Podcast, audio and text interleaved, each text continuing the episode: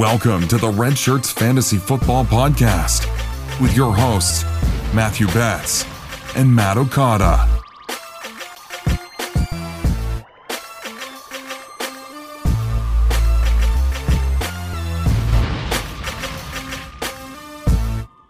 And welcome into another episode of the Red Shirts Fantasy Football Podcast.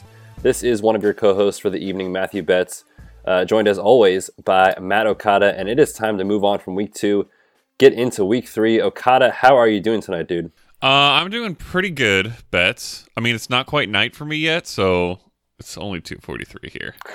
We live on very different sides of this country. That's right. I always forget that. but other than that, other than that, uh, doing great. My team looks like the best in the NFL, even though half of my fantasy teams aren't doing great. I can take solace in the fact that we're looking at a repeat of the 2007 Patriots at this point. Although hopefully we don't follow that all the way through to the end, because well, I guess that's fine because there's no Eli Manning anymore. Ooh. Ooh, news spoiler. um, I don't want to be the one to tell you this, Okada, but I think you might have just jinxed yourself. Mm-mm. You definitely did. Uh, I was on that, Listen, that man. train saying the Patriots are probably going to win the Super Bowl after what I've seen through two weeks, but you just jinxed yourself, and I'm very happy about that. Uh, so hopefully Oh, that is boy. not the case. But anyway, uh, let's move away from Okada's fandom of the Patriots and into fantasy football content because that's what you guys all came here for, right? Um, Okada, last week we had kind of a, a question to start the show, and I caught you off guard. You did I actually wrote it on the sheet. You didn't look at it, so that's not my fault. right. This time I left a, a little bit of a spoiler uh, out there. So I just put on the doc Betz' big question. Mm. And the question I have, and I put this out on Twitter today, got about 550 responses. I asked, and I want to know what your answer is, Okada. I said, if you have to have one of the backup quarterbacks for uh, the rest of the season, meaning Teddy Bridgewater, Gardner Minshew, Mason Rudolph, or Daniel Jones, who, like you said uh, with the teaser, is now the starter, who would you rather have and why? Well, Betz, I voted on this poll, and for me, the answer was quite clear, and it's Mason Rudolph. Um, well, when I say quite clear, I, I mean, of all these terrible flip a coin, are they going to be good choices that you gave us? He's the one that I feel like I don't have to rely on him so much because I believe that his weaponry and his offense should be good enough. Now, the Steelers' offense, to be fair, has not looked great through two weeks, but the first week was against the best team in football, and the second week was half a Ben, and then uh, suddenly, oh my gosh, I didn't know I was supposed to play Mason Rudolph, who actually happened to look quite good. He did, yeah. Uh, at least on yeah on film, he he was looking pretty solid. So that helps. But then the, the real key is he's got Juju Smith Schuster. He's got a great offensive line. He's got a coach who can at least has at least coached a good offense in the past. Although I honestly think Mike Tomlin's very bad at coaching. Um, and the other guys are for the most part in horrid situations where they have few or none of those things I just mentioned. Daniel Jones, almost no weapons, certainly no receivers. Uh, Minshew, it's rough out there, and and they want to run the ball more than they want to pass it, anyways. Um, and Teddy B, we don't even know if he's a starter because Sean Payton is being all confusing. So for for me, it's an easy smash uh, on Rudolph. However, that does not mean I want to start him necessarily for Kind of start of the week, Mason Rudolph, week three. no, you were you were in agreement with the masses. Forty-one percent for Mason Rudolph, twenty-nine percent for Daniel Jones, fifteen percent for Teddy Bridgewater, and fifteen percent for Gardner Minshew. So uh, you are in agreement with the majority of people, and I would agree with that as well. I think Mason Rudolph is going to surprise some people um, this season with you know starting role for the Steelers. You mentioned the weapons that are there in place, pass heavy attack. Um, so I agree with you. I, th- I think he's going to be uh, serviceable, especially in a super flex or two QB league. I was kind of surprised, honestly, that Teddy Bridgewater didn't get more love in that poll because I feel like his name carries more value than I think he actually does. But like you were saying, it's so interesting to see what happens there without Drew Brees for a short period of time. Um, obviously, with the, the thumb injury, which I talked about on the recap, uh, injury recap episode last time. But uh, let's go into that before we get into the other news. What are your thoughts on that situation? I mean, Teddy Bridgewater presumably is the starter, but today, like you were saying, Sean Payton says, not so fast. You're assuming he's the starter. So is he hinting at Taysom Hill actually playing as the starting quarterback, or is he just going to be the old Taysom Hill that just suddenly randomly appears in the game and then runs a route or steals a, a pass from Drew Brees like he used to do? What what do you see happening here in New Orleans? Um, honestly, I think it might be somewhere in between those two, at least for the the start, um, or for the beginning of this experiment. I don't expect at all that Taysom Hill is going to come out there and be the legitimate QB starter in the sense that he's going to be under center and Teddy's going to be on the sideline, and it's going to be like that until something changes. But I also don't expect that he's going to be as limited to the gadgetry that he was when Drew Brees was there, which, I mean, that seems like almost a given considering it was Drew Brees. But he was getting used quite a lot, even when Drew Brees was there. Now you've got a. I don't even know what to call Teddy Bridgewater. He's like not a veteran because he's missed so much time. He's I don't even he's sort of a anomaly. He's he's the highest paid backup. He was a you know high highly touted prospect a long time ago, and then he had that horrible injury. He didn't look good this past week. In fact, not even as good as Rudolph, which is the main reason I picked Rudolph over him because besides the starter situation, because he's he does have the weapons and the O line, but we j- I didn't see it from him, and we don't know what's going on with Hill, so that makes it tougher. My my best guess Betz that was fun to say is that Teddy Bridgewater will get the majority of the pass attempts, but Taysom Hill will get worked in um something like maybe a quarter of snaps uh, from the QB position or at least on the field and will get more run as a passer or on pass option type plays than he did with Brees there. Yeah, I think that's probably right. I, I tend to agree with you. More than he should be. I'll say that. It just Yeah. takes away from the offense. And before we move on, because we do have to get into you know the news, injuries, and obviously our preview of the week. Um, what are you doing with this offense? I mean, Alvin Kamara obviously was a top four pick. Michael Thomas not far behind at the back of the first or early second in drafts. Obviously, this is it's not an upgrade. Uh, is this a lateral move? Not that big of a deal for these two. And if so, are you going out and trading for them? And if it's not a lateral move and this is a, a downgrade, are you worried about those two big time fantasy players? Tough question for sure. I it's definitely not lateral and like you said it's obviously not an upgrade. I think it's probably less of a downgrade than the majority of people will would react to just because what we've seen from Drew Brees over the last couple years has been very, you know, effective and accurate, but pretty much short passes, quick throws, not not doing really necessarily anything crazy, not Patrick Mahomesing out there. And Teddy Bridgewater, if he gets the majority of the throws, can probably maintain most of that to to at least a an okay degree to sustain Michael Thomas and to sustain the offense enough that Alvin Kamara is okay. So I think probably both take a hit. I think it's not enough to move either out of uh, RB1 or wide receiver 1 territory. I think they both still hover in that territory. Kamara, obviously, much higher. Thomas, maybe at the back end of the wide receiver 1 range now, but still up there. And if the owners in your leagues don't react that way and they say, oh my goodness, we're going from Hall of Famer to I don't even know who this guy is, Mr. Two, two Gloves. as Old they Teddy call Two him. Gloves. Teddy Two Gloves. um, then I might I might see what the price would be to acquire them. Yes. I like it. Yeah, I just want to spin it back to injury real quick.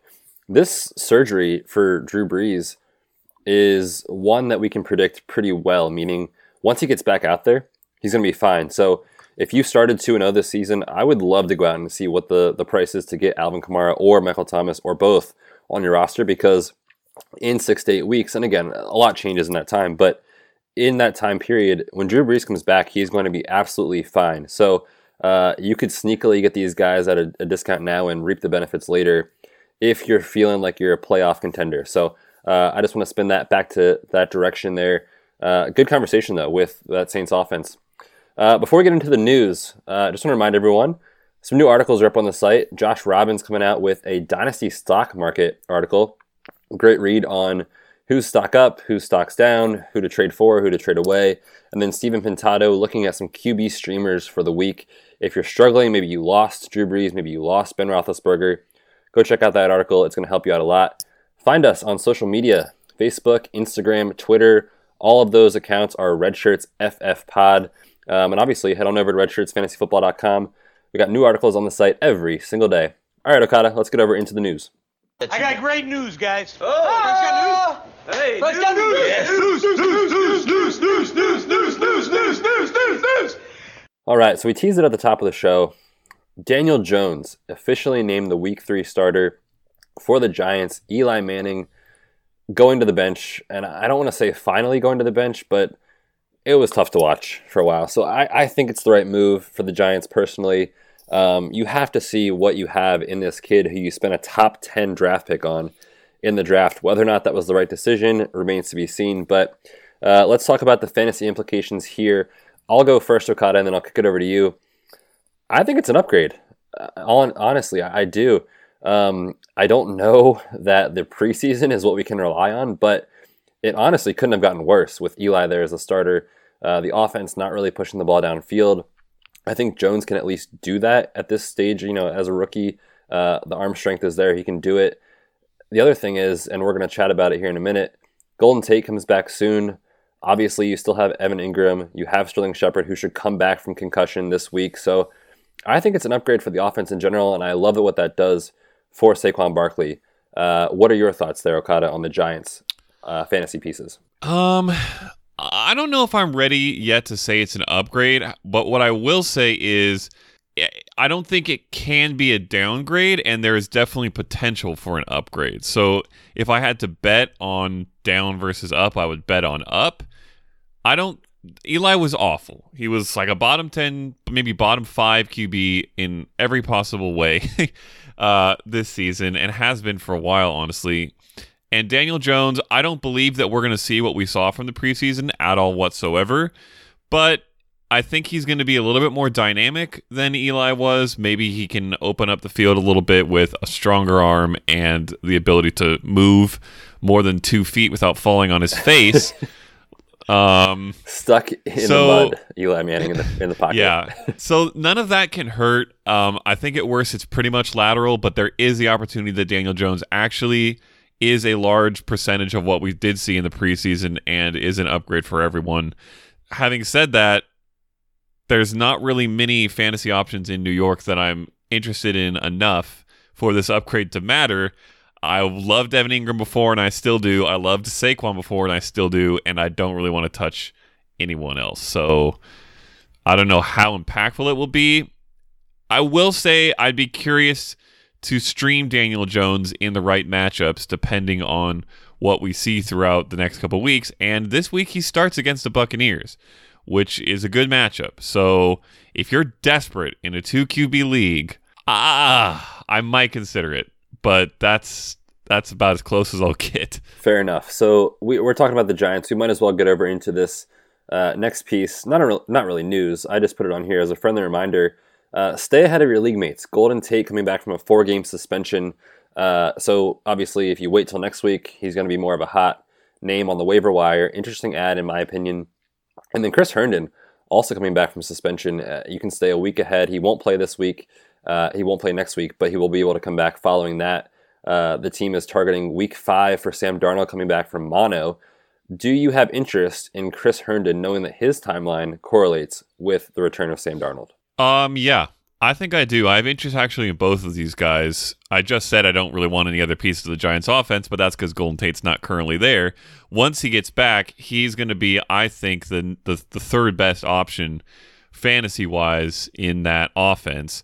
So I'd be interested in the speculative add. And then Herndon, listen, the tight end landscape is ugly and bare. And we saw some good production from Chris Herndon towards the end of last year with Darnold.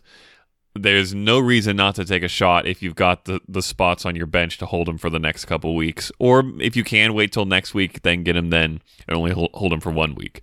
So if you're streaming tight ends right now, he'd definitely be a guy I pick up. Find a guy you can stream for the next couple weeks and get him, and then you'll be able to stream him when he comes back, and hopefully find someone that you can lock into that spot and forget the streaming for the rest of the year.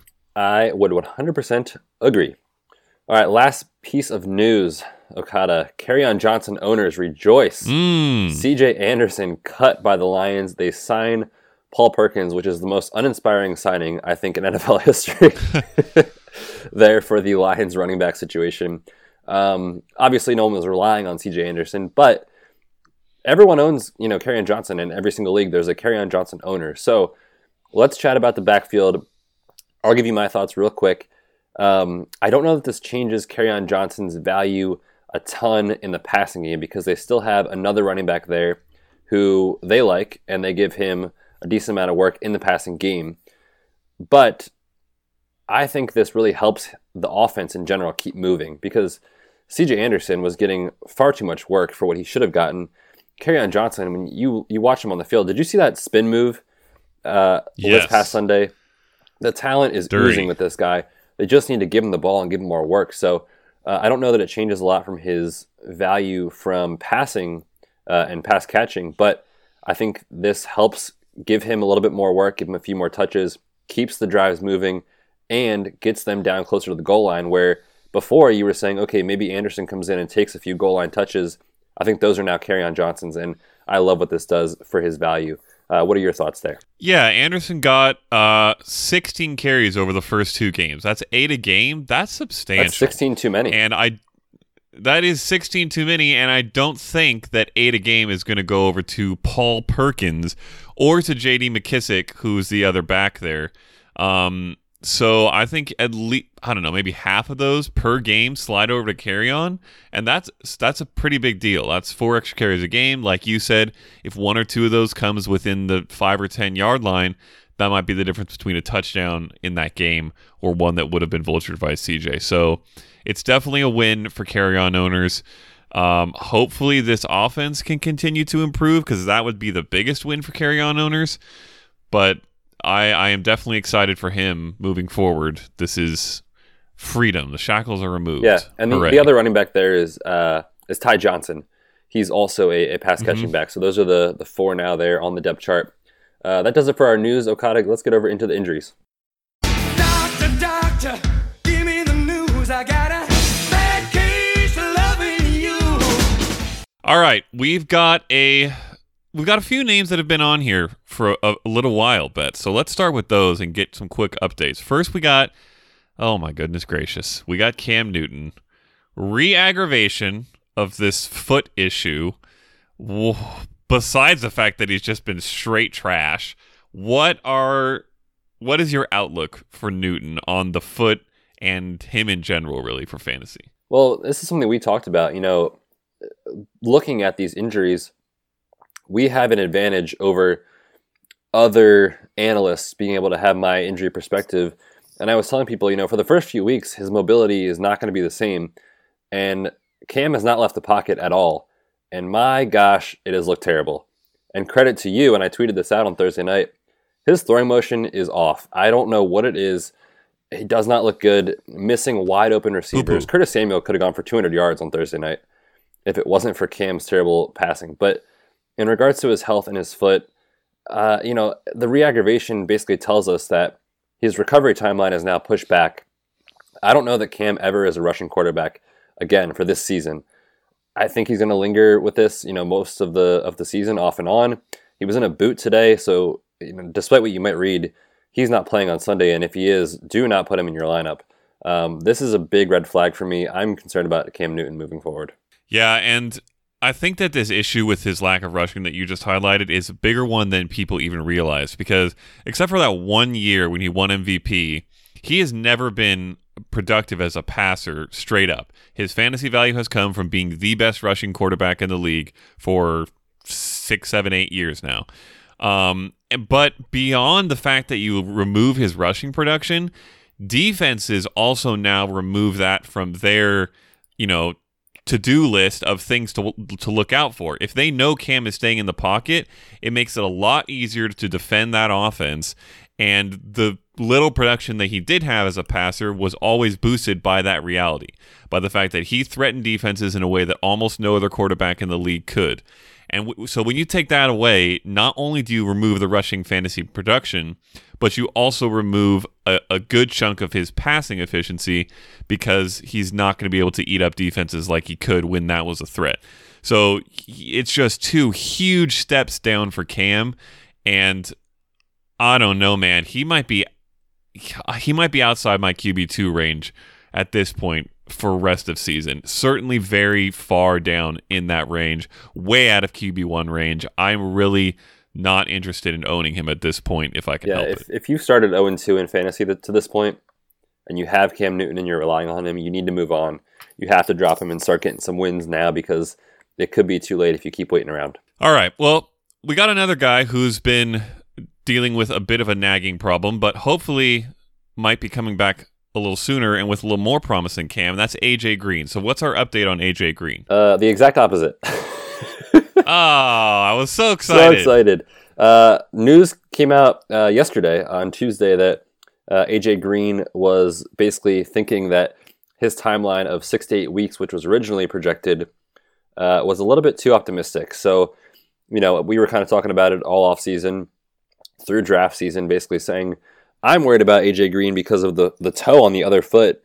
Now, this ankle issue, he had surgery at the end of July. I mean, when you have a high ankle sprain that requires a surgery to the joint, it can tell us a few things. One is there could be some cartilage injury going on in there, and if that's the case, those take a long time to heal, and they also, you know, provide um, the athlete a lot of pain. So I would say for AJ Green, I was hopeful that maybe he'd be back by the end of September.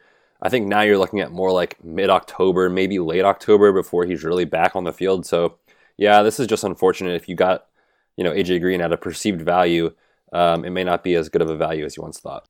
Well, Betz, I pretended to be sad about AJ Green, but really I have Tyler Boyd just about everywhere, and so I'm not going to be too upset because Boyd has done exceedingly well without Green so far, and apparently so has John Ross. I don't the number change for John Ross fixed everything for him because he has been dominating.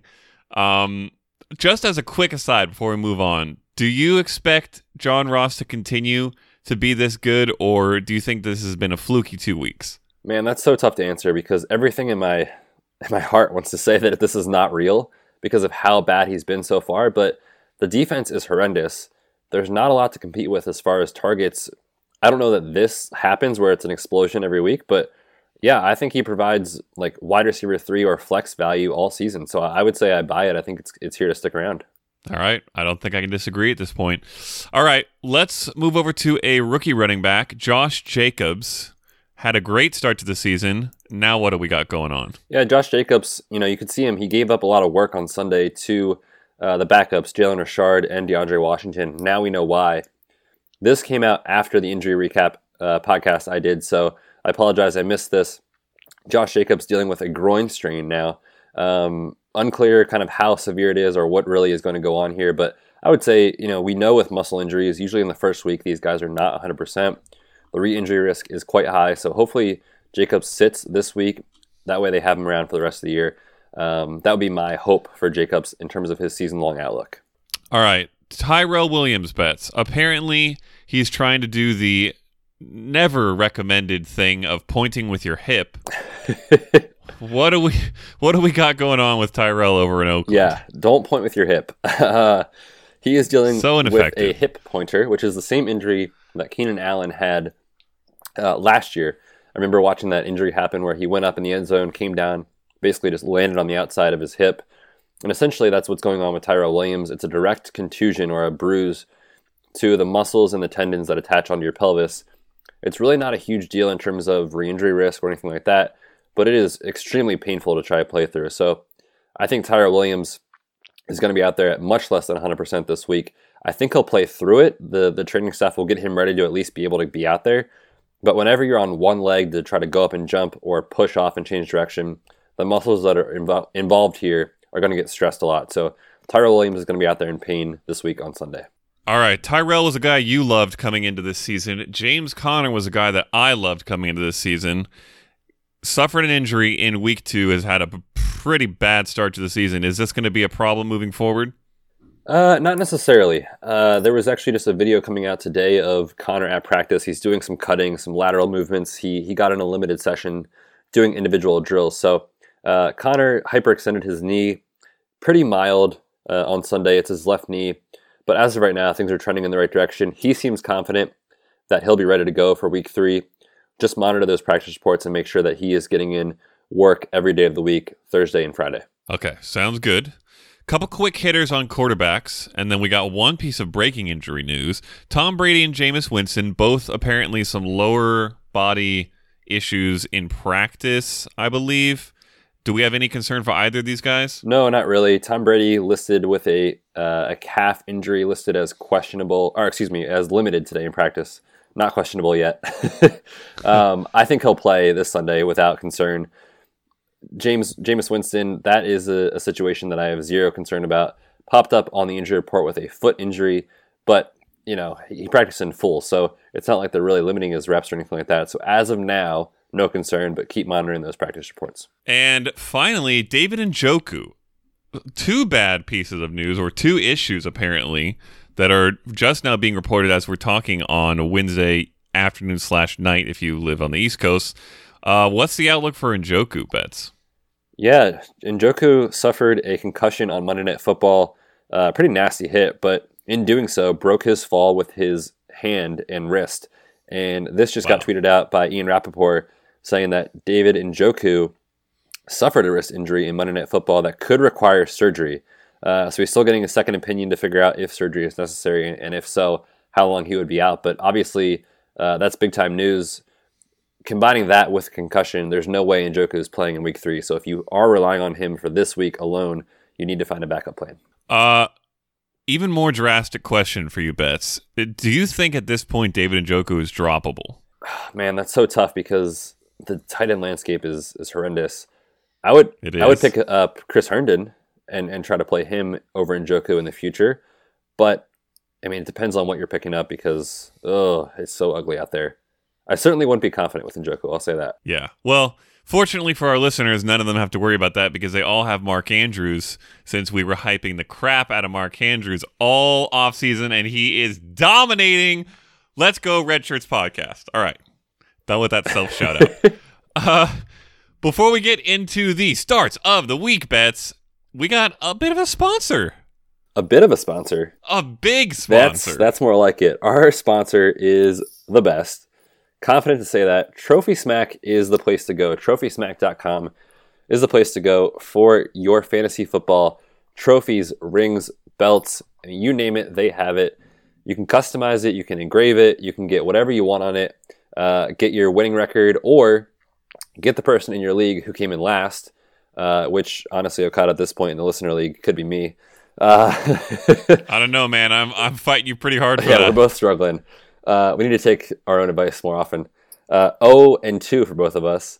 You can get the lo- the loser of the league a uh, a toilet bowl trophy or something of that nature. They've got it all. I mean, this place, the, the quality of the, the trophies is just fantastic. So go check them out. When you get there and you want to buy one of these things, use the code RedShirts. You get a free ring with your purchase. So obviously, it's a little early in the year to start thinking about that championship, but hey, it's never too early to uh, call your shot, right, Okada? Oh yeah. All right, let's get into the starts of the week, Bex. Bex, That is not my name. whatever your name is. It's week three starts of the week time. So let's start at the quarterback position, as we always do. This is the guy you're rolling out that maybe not everyone is necessarily going to, or would think they should. Who's your start of the week, Betz?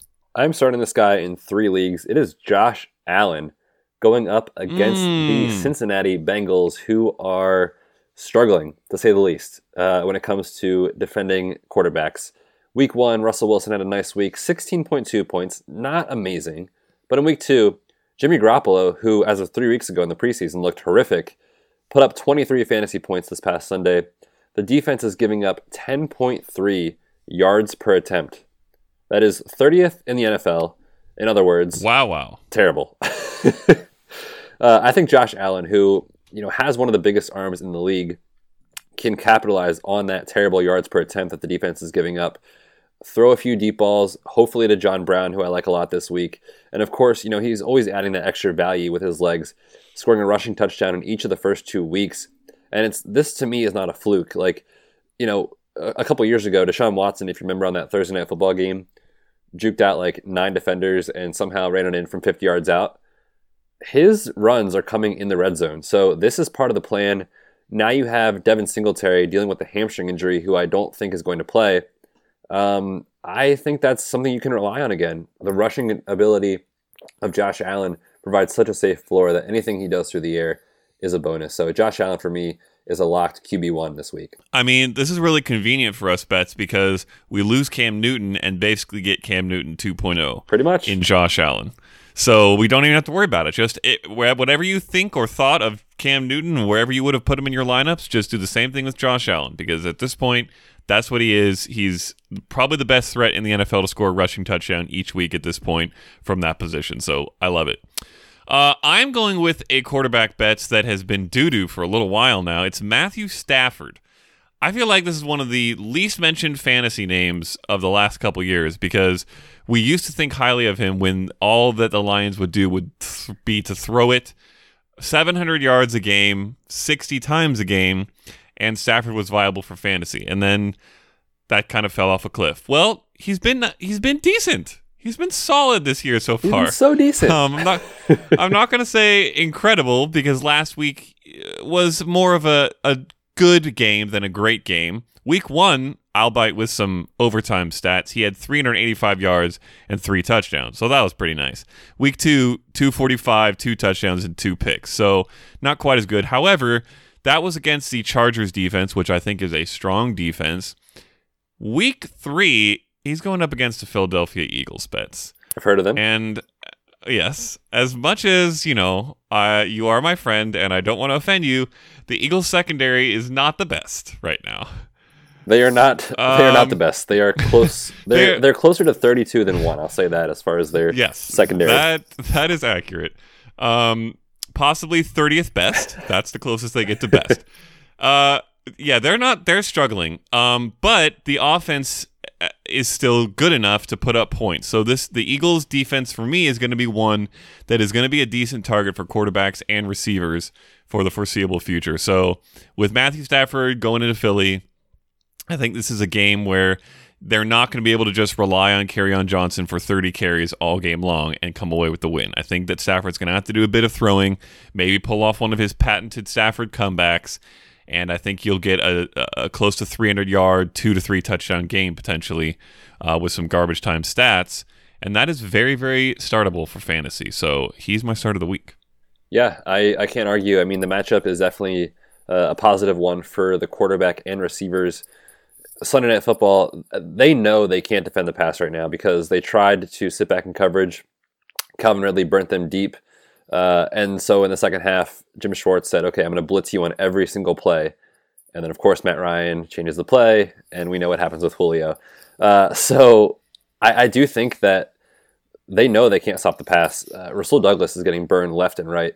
And I think this is a great game for Kenny Golladay. I think this is a great game for Matthew Stafford. So I can't argue with you at all. Alrighty, let's move over to running back Betz. You have a uh, a rookie who's been I don't know. You you can give me your adjective for what he's been so far, but you apparently you're excited enough about this week to start him. Who is it? My adjective for David Montgomery is he has been he's been okay. Okay. Week one, See that I didn't really know. It was like kind of up and down. yeah, week one. I'll, I'll change my adjective. It was quite poor, uh, but not his fault. Just six attempts playing against a very, very good and honestly, I think entering the year underrated Green Bay defense who has been awesome so far. Week two, okay, you know, they go back. They say, okay, let's watch the tape. Let's see where we succeeded and where we failed. David Montgomery is something that's a bright spot in this offense. 18 carries in week two. So finally gets the workload we've been wanting him to get, finds the end zone. And the thing that I love most about looking back at this game, Mike Davis got just three carries in week two. So that was part of my concern with Montgomery this season. That's kind of put to bed at this point. I think they know Montgomery is the most elusive uh, and best option there in the backfield. Now he gets to go up against Washington on Monday Night Football, who are allowing 168 rush yards per game through the first two weeks. second worst Wow, wow. in the NFL, or 31st best, only behind the Miami Dolphins. So the matchup is delicious. They are going to be in a positive game script. I think they're going to beat Washington easily. Going up against the defense, giving up 5.2 yards per attempt. Yep, I will start that running back. Yeah, that sounds decent to me, and I like it because I've been wanting a good place to start start Montgomery since I was excited about him for fantasy coming in, and this seems like seems like it could be the, the breakout. Could have a nice solid game here, so I like it. Uh, I'm going with a veteran fellow, quite the opposite of David Montgomery, and that's going to be Mark Ingram versus the Kansas City Chiefs. Uh, Ingram has had a pretty good start to the year, certainly a great week one versus Miami. So, you know, got to take that with a grain of salt because the Dolphins are complete trash. But he had 107 yards and two touchdowns in that game. Not quite as strong against the Cardinals in week two, but still 77 scrimmage yards. So I think, listen, this is going to be a game where the Ravens are going to try their absolute hardest to keep Patrick Mahomes off the field because that is going to be the only way to beat the Chiefs. If you uh, the Ravens offense has been very surprisingly good and they will put up points. But if you let Patrick Mahomes get on the field, he's going to score points. So you just have to keep him off as long as possible. And the best way to do that is to run the ball successfully, which they are good at. So I think that means Mark Ingram gets a heavy dose of work. And the Chiefs have not been great so far. Their defense in general is not great. But they've given up a 99 rushing yard game to Josh Jacobs. They gave up 94 total yards to Leonard Fournette, uh, including 66 on the ground.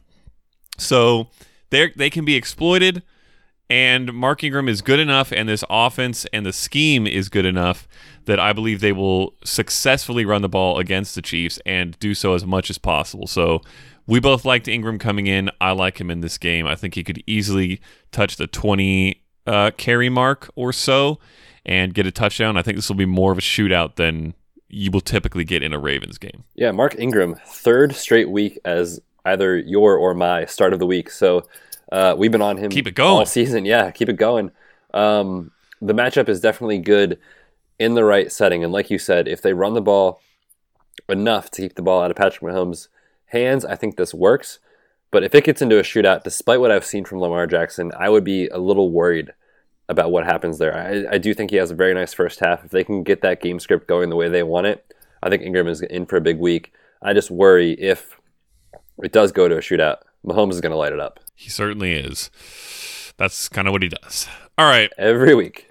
Yep. Let's bounce over to wide receiver Betz. Uh, kick us off with your guy first. All right. So, wide receiver, I am going back to an offense that I was a little bit worried about last week. And I told people, I'm sitting Kyler Murray. And he said, Nope, you put me in your lineup right now because I'm going to do it every single week. Made you so happy. I'm taking one of his receivers this week. It's Christian Kirk. I love this guy against Carolina. Um, the team is 13th in the NFL in terms of pass attempts uh, through two weeks. That's totally wrong. I just read the wrong stat.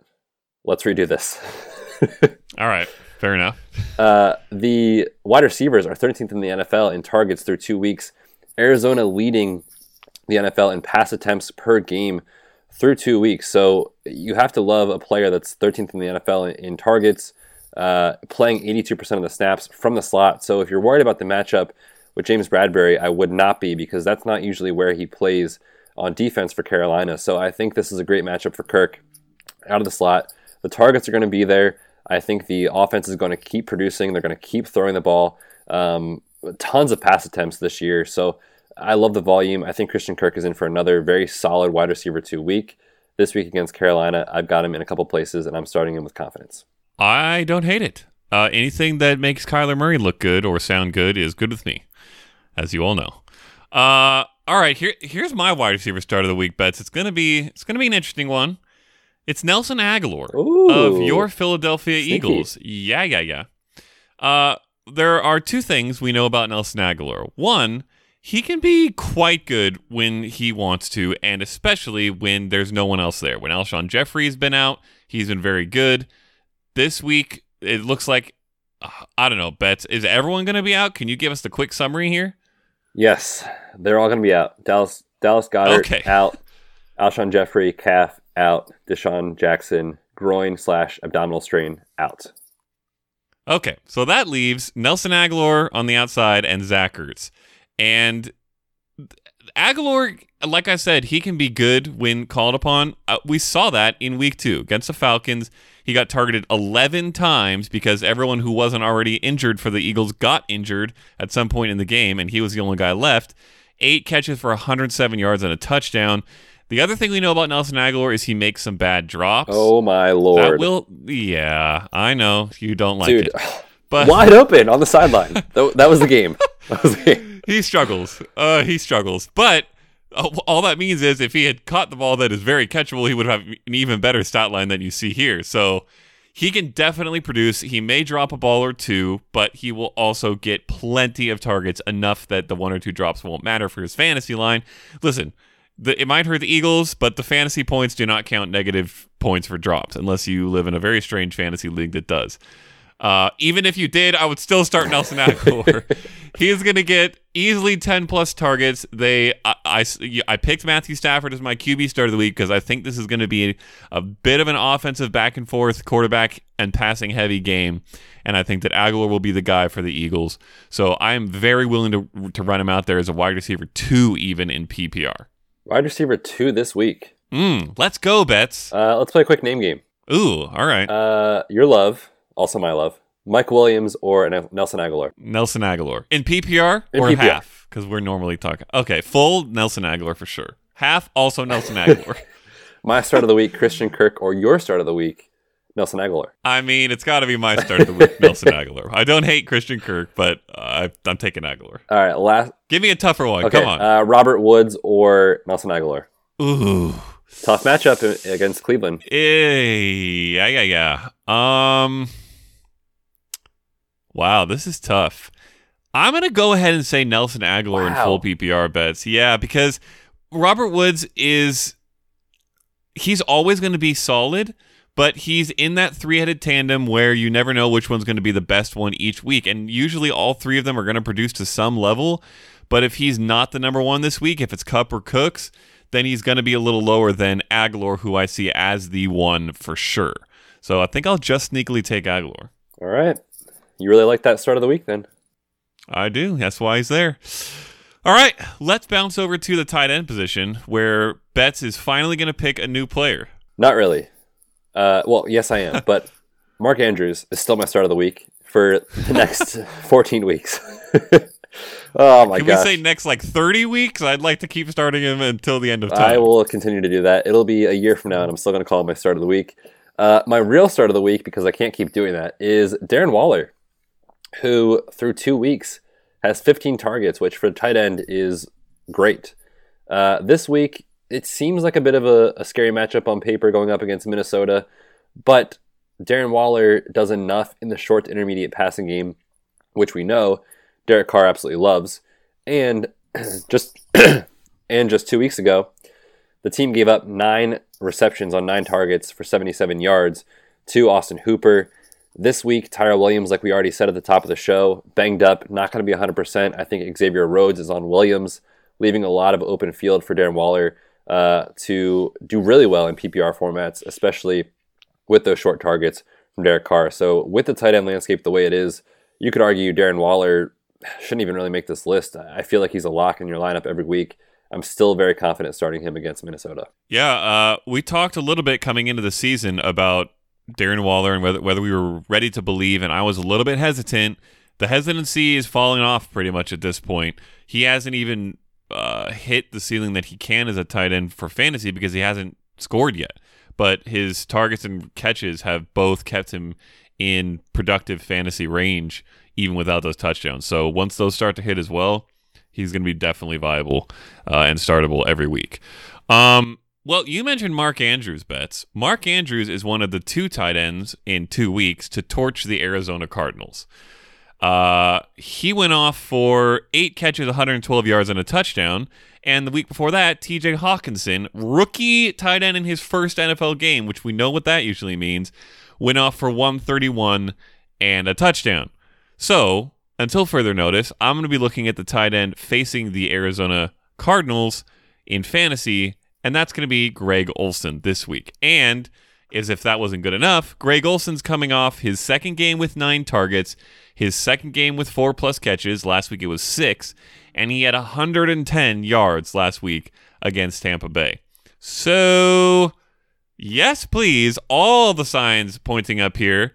Now, if Cam Newton doesn't start, it will be interesting to see what happens. Uh, the Panthers will likely have to turn to uh, Kyle Allen, probably as the backup at this point. Um, and he's not very good necessarily. but Sorry, Kyle.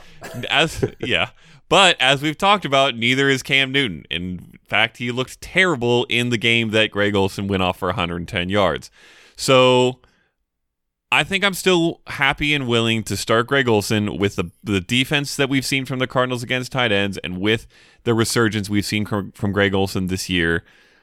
I'm okay running him out there, even if it's not Cam Newton, and maybe who knows, it'll be better without Cam there. Maybe Kyle Allen can actually be more productive in general than Cam was as a passer, and Greg Olsen will actually go up in value. So I will run it, run him out there either way. Greg Olsen is my start of the week. Yeah, I don't know if I'm ready to say that it could get better for Greg Olsen because I think last week was probably his ceiling for this stage of his career.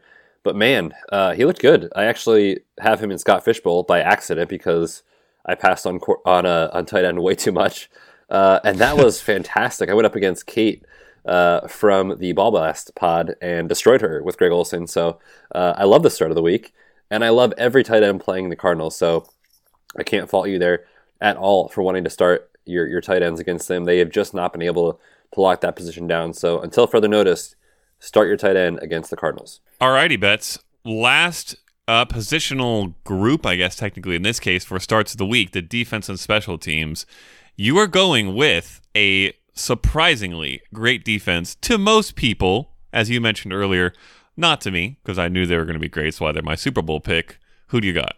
That is the Green Bay Packers at home against the Joe Flacco led Denver Broncos. Ah, Not scary. no. The defense has five takeaways through two weeks, which you like that turnover upside from your, your DST.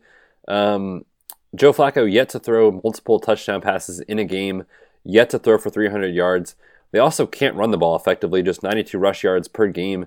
And according to PFF, the Denver O line is ranked 30th in run blocking efficiency through two weeks, 19th in pass blocking. So I think this, you know, Green Bay defensive line can get through. They can get to Flacco, who is not mobile. I think they have a few sacks and a, decent amount of potential for some takeaways here. So I love Green Bay in this matchup. Yeah. Uh, until further notice, I am all aboard with the Packers. Um, two and zero already under their new head coach. Tons of new defensive players slotted in, and I think that they are going to be very good on both sides of the ball. So I'm willing to start them against most anyone. This is an especially juicy matchup. So great call. Uh, I'm going to take a defense that is not as good as the Packers, objectively. That is the Tampa Bay Buccaneers. That's right. I am I am starting the Buccaneers defense in fantasy, boys and girls. And it has nothing to do with the Buccaneers, to be quite honest. Although they've been okay from a fantasy standpoint. Aren't they like a top Uh, 10 four sacks. unit right now in fantasy? Yes, I believe so. Th- th- that that does come off of a uh, defensive pick six, Yes. but but they have four sacks over two games. They've got three takeaways over two games, so they can get some stuff done. But more importantly, it's Daniel Jones's Giants this week. It's his first NFL start. It's the complete lack of weapons that the Giants have. Like I said earlier, I do not think we see the preseason Daniel Jones right out the gate.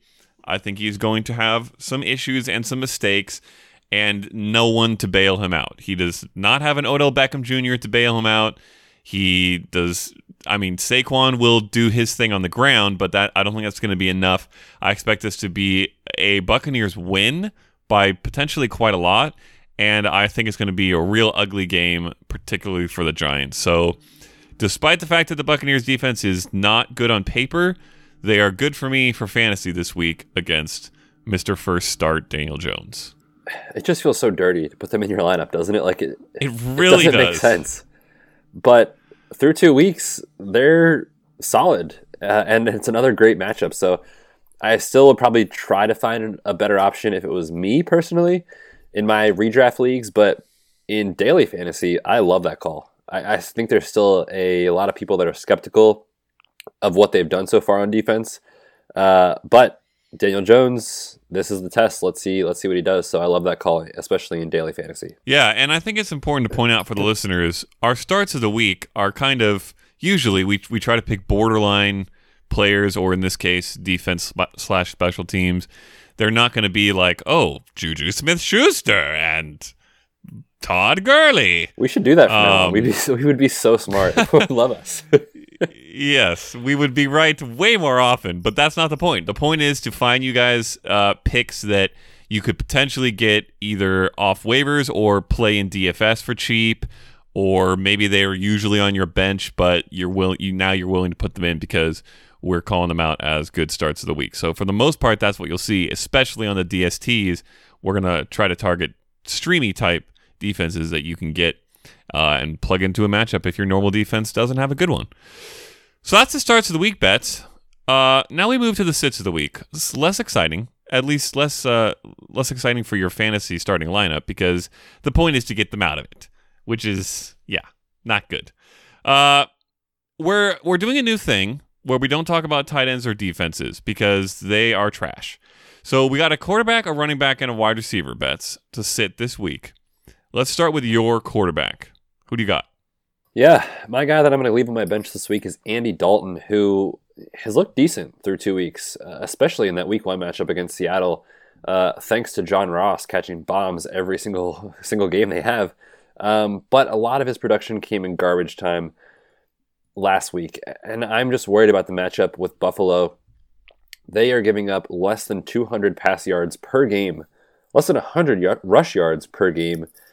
I worry that Joe Mixon still is not 100% coming off the ankle injury. I don't know that the offense is going to be able to get in a situation where they can run a balanced approach and really, you know, be able to control Buffalo from uh, their offensive standpoint. So I think Andy Dalton and the, the Cincinnati Bengals struggle a lot. I think John Ross probably comes back to earth in this one, going up against Tre'Davious White. Uh, I think there's turnover potential for Buffalo. We've certainly seen it before with Andy Dalton. I'm looking elsewhere this week, despite what I've seen through the first two games. Yeah, I don't hate it. Um, I strongly uh, wish and hope that Tyler Boyd and the Bengals in general have an okay game because I have a lot of those pieces. As in fact, if you all remember, what was my bold prediction that Andy Dalton would be a QB one? I believe you did say that. That what I said? Twelve. Yeah. So I, I want him to continue it, but against this Buffalo defense and the defensive players you just talked about, it's going to be tough. So I think this is a solid sit of the week. Uh, my sit of the week Betz is slightly more high profile. It's Baker Mayfield. Spicy. Yeah, yeah, yeah. Yeah. Listen, guys, Baker has not looked good. No, he is not. I don't know what to tell you. His you look at his stats and you think, oh, 285 yards, 325 yards. He's putting out the yardage. He has a touchdown in each game. It's not terrible. Eh, except he also has thrown four picks over those two games. And if you just watch what's been happening, it's been bad. And also, 89 yards and a touchdown of those week two numbers were Odell Beckham Jr. derping on the Jets defense on a simple slant route. So I still hope that Baker's great. I still believe that he can be great. But right now he's not playing very well. And he comes up in this in this week's matchup on Sunday night football against the Los Angeles Rams defense, which has been very good obviously for quite some time now. Uh, they they uh, I'm trying to think of a uh, a listener friendly way of saying this. Betz pooped all over the quarterbacks they have faced in the first two weeks. Granted, they faced three different quarterbacks in some way or another last week against the Saints, but none of them did well. Cam Newton was also awful against the Rams in week one it's a good defense. The Rams are a great team. They are, in my opinion, right up there with the Packers as the, the, the best shots I think to make the Super Bowl from the NFC. They look just as good as they did last year, maybe even better on the defensive side of the ball somehow so far. Still got Aaron Donald, and that Browns offensive line is struggling. One of the reasons Baker looks bad is because he is not getting time. He is getting pressured willy nilly. So this is uh, all the the ingredients here are coming together into a smoothie of ugliness for Baker Mayfield. And I would like to sit him if if you can. Now I know you probably invested pretty high draft pick in him, and I don't know who your backup is, but there's probably a good number of streamers I'd be willing to start, including both of our starts of the week uh, over Baker this week. So listen, you're going to be starting him most of the season, but I think this might be a week in which you want to sit him down. Are you willing to uh, are you willing to agree with this, Betz, or you think I'm crazy? No, I agree with your take. I mean, I was watching Monday Night Football thinking the exact same thing. Like, he doesn't look himself. He doesn't have time. I think he's trying to force it down the field too much. And Freddie Kitchens came out after the after the game saying, you know, Baker just needs to play uh, quicker, be more simple with his decision making, not try to go for the home run. I think they see what happened with that OBJ slant and say, okay, let's just get our playmakers the ball. And Jarvis Landry is being criminally underutilized. I don't think we were high on him this season uh, as much as we were previously, but they barely even give him the ball. Get this guy his playmakers, get him the ball quickly, save Baker Mayfield because, like you said, that offensive line is not looking good. Um, I I think I'm okay rolling him out there. However, I have really tempered expectations with Baker this week. Certainly, I agree with you. Our starts of the week, I would play over him. But if you can't find a better option, I wouldn't fault you for playing him. All right, let's move on from that heat and switch over to running back Betz. Oh wait, you're bringing the heat also. What is this sit of the week? We just talked about how excited I am for on Johnson, but going up against the Eagles, who we talked, you know, talked about with Matthew Stafford, they give it up through the air. They do not give it up on the ground. And I talked about it with on Johnson how uh, they like Ty Johnson. I don't think they give on more passing work, unfortunately. And when you consider that, he has to get it done on the ground. The offense in general, you know, their philosophy, they've been reluctant to give Kerryon more work going forward the defense giving up just 42 and a half rush yards per game through two weeks, absolutely dominating. I like Kerryon. I want him to do more, but in a terrible matchup with a change in the backfield where I want to see it first to really trust what's going to happen. I want to see the offense give him more work. I don't don't know that they do that yet. So for this week, if I can find a way to keep Kerryon Johnson on my bench, I would do so. The Eagles are elite against the run. Ouch. That is rough for all of our Kerryon excitement Betz. Um, but I do not disagree. As good as the Eagles are, or as bad as the Eagles are against the pass, they are that good against the run, uh, which is one of the reasons I like I like Stafford because the way to win against this team is not to run down their throats. It's to hit that secondary as much as you can. So I don't hate the call, although it makes me sad. Um, I am going to go for my set of the week at the running back position Betz with all the Chiefs running backs. Uh, so whichever one you have that you were hoping you could start, be it Damien Williams or LeSean McCoy, probably sit them, sit all of them, sit any of them. No, thank you. Back away. Listen, unfortunately, so far this season, LeSean McCoy has gotten just as much work as Damien Williams for the most part. Um, neither of them has been superb necessarily with their work. Uh, Damien has gotten the one touchdown, but it's been a little bit messy and to uh, over a very small two week sample size, to Kent's credit, Andy Reid seems to be finally considering more of a committee approach than he normally does. We will see how long this lasts. LeSean McCoy is old and gets hurt a lot, so I still have hope for Damien. It's not like I'm dropping these guys. However, for now, I am very concerned about starting them in a given week, and this week is an absolute no no because they are going up against the Baltimore Ravens. And oh my goodness gracious, is the Ravens defense smothering running backs. Uh, David Johnson had 14 yards, not rushing, total. 14 yards against the Ravens defense, and none of the Dolphins did anything. So it is not pretty. Uh, the Ravens defense, despite the fact that they lost a lot of pieces, is still playing very, very well, and it helps when your offense is playing as well as the Ravens is is is. I think I follow uh, that. yes. Now, this in this game, the Chiefs will be keeping up, hopefully or likely, with the Ravens more than the last two teams they've played. But I honestly do not know if it matters too much. I think that this is going to be a Patrick Mahomes versus Lamar Jackson game, uh, with Mark Ingram getting as much work as possible, as I mentioned before, to keep Mahomes off the field. But I'm not willing to run out any of these Chiefs who were still unsure which one would be even the guy to run out if they were facing a bad defense against this elite defense. So no thank you. Set them all. What if LeSean McCoy or Williams is out? Would you play Darwin Thompson Ooh. given his pass catching ability? Can I just play the other one of those two if only one of them is out, or is this if both of them are out? If either one is out, because I, I don't, well, I shouldn't say that. I'm not confident that both of them play. I think one of them will sit. LeSean McCoy practiced today on Wednesday. Damien Williams did not. So if Williams sits, would you play Darwin Thompson? Um, probably not. I would consider it mildly, but unless it's a deep, deep league uh, with a PPR threat like three flexes, and you can hope to get four or five catches out of Darwin, and that'll be enough. It's kind of worth considering, but for the most part, no. I would rather sit every single piece of this backfield. All right, fair enough.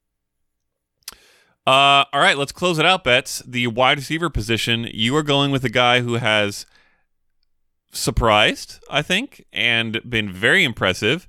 Um, he's also very scary. Yeah, scary Terry. Terry McLaurin, rookie wide receiver for the Washington Redskins, has looked really good through two weeks. Like you said, surprised a lot of people. Um, I certainly liked his college tape. I didn't think he would do this through two weeks, but he's looked great. He's the wide receiver nine right now in fantasy and half PPR, but he plays at home against the Bears on Monday Night Football. Ah, Bears. So scary, even scarier than Terry. So so scary Bears. Uh, and how has the wide receiver ones done so far against the Bears? Davante Adams, four for thirty-six, and I put Courtland Sutton here in my research because uh, Emmanuel Sanders has done well. However, he plays out of the slot mostly, and Courtland Sutton went four for forty last week. So, I mean, you might be excited about Terry McLaurin, and, and rightly so, but this is not the week to keep him in your lineup. I think you have to look at other options this week. I think you have to keep him on your bench. Keep him, don't drop him, but keep him and, and wait and see kind of what he does this week. If he goes off for three weeks in a row, then I'm done telling you to sit this guy because what he's done so far has been pretty amazing. Yeah, this will be honestly a great test for the Case Keenum and Terry McLaurin that we have seen so far this season because despite the fact that I liked Terry and drafted Case in a couple places, including the Scott Fish Bowl, I did not expect this from either of them.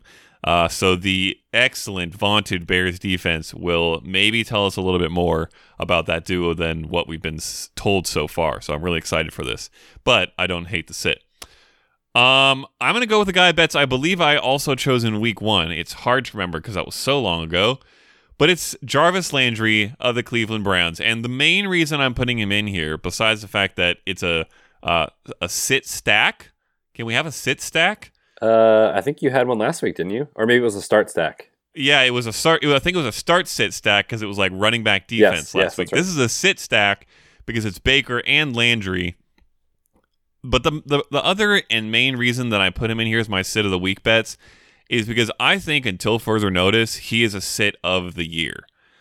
I don't think you can you can trust Jarvis Landry as a starter in your lineup until we see something change in Cleveland. Um, he's had seven targets through each of the first two games, but only four catches in week one and three catches in week two. Uh, 32 yards last week in a game where they had to throw the ball. And uh, I. I didn't like him coming into the year, but this is, I think, even a little less productive than I- would have expected so far through through two weeks. So I'm not excited at all to bring out Jarvis Landry in fantasy. Like I mentioned with Baker, the Rams defense has been extremely good. I think this is going to be a game where they get after Baker and make this a hot mess for the Browns in general, and that makes me concerned about any of the Browns pass catchers as well as their passer. Obviously, I'm still going to run Odell out there because he's Odell, but Jarvis is no longer the Jarvis that we remember from Miami. And until we see something change, and it might have to be two or three weeks of change, I'm going to be sitting Jarvis Landry for the foreseeable future. Yeah, at this point, you have to see it first. You can't just keep going on his name value. He has done nothing so far through two weeks. I agree with you. Let's make him show us really what he can do in this offense. And if they change their philosophy, which they're talking about doing, getting the ball out of Baker's hands more quickly, then yes, he could have some value late in the year. But I agree, until you see it, you have to keep him on the bench. Alrighty, that is it for starts and sits Betz. We have a mailbag. Now let's talk about the mail. Can we talk about the mail, please, Mac? I'm dying to talk about the mail with you all day, okay? All right. We love getting these questions from you guys, so we are going to chug through a few uh, awesome questions from the listeners and see what kind of answers we can get. So, one a lap. Is this the same guy that I said wrong last week, Betz? O'Neill AP on Instagram. yeah, yeah, yeah, that. I'm still calling him one, One a lap. I don't buy this O'Neill AP thing. One a lap from Instagram coming in with another hot one. Uh, need two for the flex in half PPR. Mostert, ah, Colonel Mostert. Uh, Randall Cobb, AJ Brown, DJ Chark, Curtis Samuel, and Chris Conley. Two in half PPR. Does anyone stand out to you immediately, Betz? Yes, I'm. I'm gonna sit. Well, I should say this to take the, the opportunity away from the other guys. I'm gonna sit AJ Brown, Chark, and Conley. I don't feel great about that offense uh, Yep. battle back and forth on Thursday Night Football. I think the over under is at like 39 or something, so it's it should be ugly. Um, You. so that leaves us Mostert, Cobb, and Curtis Samuel, and I think Mostert is a lock in your lineup. The the Niners, as much as you know, Matt Breida is productive and great, they don't want to make him a full bell cow. So Mostert's going to get work, at least double digit touches. I like him behind a great offensive line, and I think the other one for me, it sounds weird to say, but I'm going to go Randall Cobb over Curtis Samuel as the Cowboys Ooh. get the uh, NCAA level defense of the Miami Dolphins. Wow. Harsh, but true. Is it wrong? Um, no, it is not wrong. Uh, I also I, I had the same start to your answer, which is Mostert is the lock. I actually picked him up in the 20 team NFL research league that I'm in. It is a hot mess on those waiver wires, but I grabbed Mostert last week, started him, and rode him to a 2 0 uh, start to the season. So loving Mostert. I'm going to lean Curtis Samuel here. Um, I think that the Panthers are going to have to pass to keep up with the Cardinals passing. And I think that despite the fact that Gallup is going to be out, correct? Or we don't. Ex- No, he is. He actually underwent surgery uh, Okay. to address a torn meniscus, Yeah, yeah, yeah. so he's out for a couple of weeks. All right. So, uh, despite the fact that that probably gets Cobb a few more targets for the foreseeable future, I think that because they're playing that NCAA defense, they're going to be able to ride Zeke and maybe even Pollard quite a bit in this game and won't need to pass quite as much. Whereas I think Curtis Samuel and the Panthers will see more uh, pass attempts and targets. So I'm going to lean slightly towards Curtis, but it's almost a toss up, so I don't mind your Cobb call. Uh, Next question comes in from Water Polo Player 12. What do I do with Duke Johnson? Question mark. Also, is Marvin Jones worth dropping from my roster? And starter sit Evan Engram versus Mark Andrews. So let's take this one by one. That's quick hitting answers. What do I do with Duke Johnson? Go. Stash him, but you can't play him. Yeah, I'm gonna agree with that one. Uh, also, is Marvin Jones worth dropping from my roster? That's tough. I I mean, certainly if there's someone else out there that's worth a pickup that, you know, has been producing each week, maybe like Terry McLaurin or John Ross, yes, he is. But you have to make sure it's worth it in terms of what you're going to get. Yeah, if either of those names were there, I would like both of those. I like those calls, but otherwise, I think I'm probably going to try to hold on to Marvin Jones, especially in this matchup against the Eagles, where Stafford is my start of the week. See what he does here. If it's a complete dud, then maybe it's time to drop. And finally, a hugely difficult question, Betz. Start or sit Evan Engram versus Mark Andrews, basically two of the best tight ends of the year so far. Uh, who do the Giants have this week? The Giants have the Oh, right, your, Buccaneers. your defense of the week. Uh, Indeed. don't sit either. You've got to play both these guys. Figure out a way to get one of them into your flex. Mm. Ooh, I love that answer. Uh, I was going to go Evan Engram because he's actually my tight end one on the week. Uh, so I would start him over literally everyone. But I Betz his answer is better. If you can get Mark Andrews into your flex and Engram at your tight end position, do it. Um, all right, this one comes in from at ff underscore prophecy. What is your opinion on an offer of Mark Andrews for Miles Sanders straight up? Uh, Betz, I will take this one first because it's a very difficult question to answer without the rest of the roster details, i.e., who is the tight end for Miles Sanders' team right now. However, unless you've got a top three tight end on that Miles Sanders team, I would rather have the Mark Andrews side here.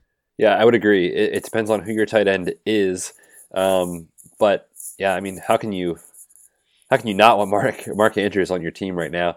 I love the idea of Miles Sanders, but it's it's going to be a few weeks before he really is the running back you want him to be. Uh, I've got to go with Mark Andrews in this situation. He's done too much to not have him on your roster. Yep. Yep. Yep. Yep. All right. This one comes in from Giants 99 Shay. Trade Freeman. Now, he does not specify Royce or Devonta, but I'm going to say that it is Devonta. I would assume Devonta as well. because of the rest of the question, which says trade Devonta Freeman for Fournette straight up half PPR. Fournette side wins, right? Question mark. Uh, Devonta Freeman. There's better days ahead for Freeman, but yes, I think the Leonard Fournette side wins this trade because the volume has been there for the first two weeks. I don't see how that changes. The team wants to go through Fournette. I think the team, in theory, wants to go through Freeman, but Ito Smith is getting too much work to provide the upside that I think Freeman once had. So I would take Fournette in this situation. Yeah, Freeman is definitely a buy for me right now, if you can. But the ability to get Fournette for Freeman is an uptick in value. So I don't know how you're pulling that off, but I think that I would definitely take the Fournette side as well.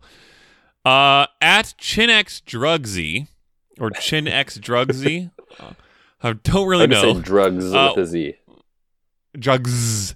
What do you think about starting Nelson Agholor? Whoa! I have Montgomery in the flex. All right, Bets, this is a battle because he picked two of our starts of the week. Who do we think is the better flex? If this is full PPR, go Nelson Agholor. If this is half or standard, David Montgomery. I will say if it is full or half, go Agholor, and if it is standard, go Montgomery. Well, So- hopefully it's is standard. yes, or full because we have the same Oh, answer yes, either way. true, But if it's true. half, then you're screwed. That's true. Um, all right, last question. Fantasy underscore football underscore lover. Great handle. I think we can all get on board with that. Can you please pick five? Oh my goodness. I'm struggling. Full PPR 2 QB dynasty. Is it, okay. I'm not entirely sure if this is just for your team in general or this week, but let's read through the I names probably and see say what we think. this week. All right. John Brown, Delanie Walker, TJ Hockenson, Dede Westbrook, Emmanuel Sanders, Trey Quinn, Donte Moncrief, Frank Gore, and Willie Snead. We have to pick five Betz. Oh, pick five. Okay. One, two, three, four, five. so we can both agree on John I think it's the first five names. Yeah, it's definitely John Brown. I think it's it's definitely Delanie Walker. yes. Sanders. Then it, yep, Sanders has been great. Can't deny it. So that's three. Uh, Moncrief, not very interested. One big thing we didn't mention in the Mason Rudolph chat is that he and James Washington went to the same school in college and were basically best buds. So there's a chance that we see James Washington take an uptick for the Steelers moving forward. Um, what about Frank Gore? wow. He's gonna. You know he's what? gonna get work against a Cincinnati defense that is not good on the ground. Devin Singletary hamstring strain. I don't think he plays this week. So Frank Gore could be in line for 20 touches. Yeah, I think I'm actually starting Frank Gore in the Scott Fish Bowl, so I'm going to go ahead and say I- I'm on board with that bet. I think it's Frank Gore, John Brown, Delanie Walker, Emmanuel Sanders, and then we got TJ, Dede, or Trey Quinn. Ooh, Oh, tough. I, I don't want Dede. He hasn't done anything with Gardner Minshew. I think Hockenson might be the play. Uh, Trey Quinn. Wow. Trey Quinn gets the Bears. T.J. Hockenson gets the Eagles, who have struggled through the air. So, yeah, give me Yeah. give me the double tight end stack. that's that's. I think I'm going to have to agree with you. I'm going to go with my Matt Stafford QB start of the week again and pick another one of his receivers and and stick with TJ. So I like it. There you go. Hopefully you got all the names there. That was a bit convoluted. Um, but that's it for the uh, Thursday release podcast. Thank you guys for listening. Welcome to week three. Uh, hopefully, right after you guys listen to this, you get to watch an epic Titans Jags Thursday night football game, which has all the uh, signs of being awful, except that last year we saw Derrick Henry do his thing. Oh, that was the four touchdown game. No, do his thing. The 99 yard rush. Oh my goodness. Let's get another one of those. Uh, but until Friday, when you get the Patreon pod, if you are a Patreon subscriber, which you should be, uh, we will say goodbye. And if you do not listen to the Patreon pod, shame on you, but we will see you next week. Uh, until then, we are the Redshirts.